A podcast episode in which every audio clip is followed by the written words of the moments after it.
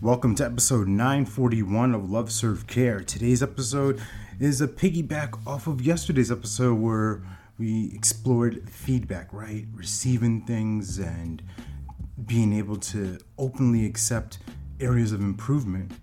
And what I want to share is this flip side of you as the let's just call it advice giver, right? The the mentor, the coach in this aspect, the counselor, the the trusted advisor what I want to help you explore is when it may be necessary for you to keep your two cents to yourself.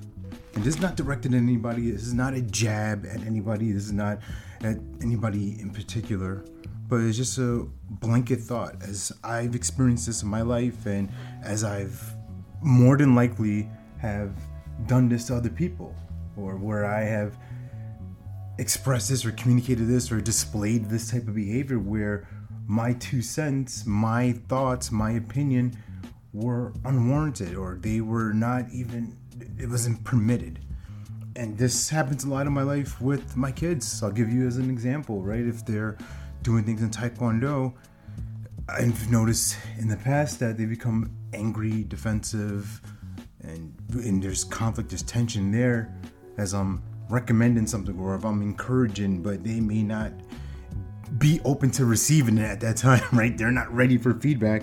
And here I am trucking along, giving away what I've learned and what is exciting for me is the opportunity to practice permission. Practice getting their permission before I offer anything. And this happened in a couple ways just recently where daughter had a sparring. She was sparring one of her teammates, and afterwards, I was trying to share a thought. She got really annoyed about it. She's like, "No, no, I don't want to hear it. I don't want to talk about it." I'm like, "Okay, I'll drop it."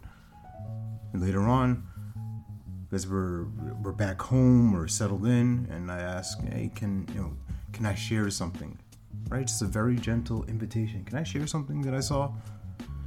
She kind of took a deep breath, like, "Oh, here we go," and she said she she said yes, and I shared what I shared, and that was it. She was like, okay, man, thank you for the dad, and cool, done, simple.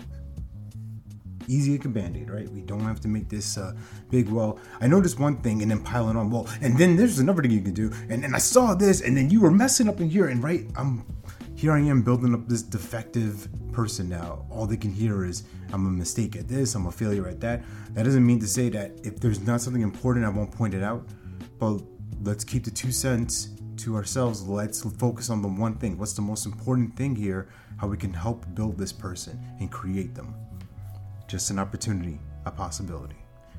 Remember, you're born to live your life in abundance. You're the master of your future. You control your freedom, and you have complete dominance of your thoughts, your emotions, and your habits. Take care. God bless. Stay blessed.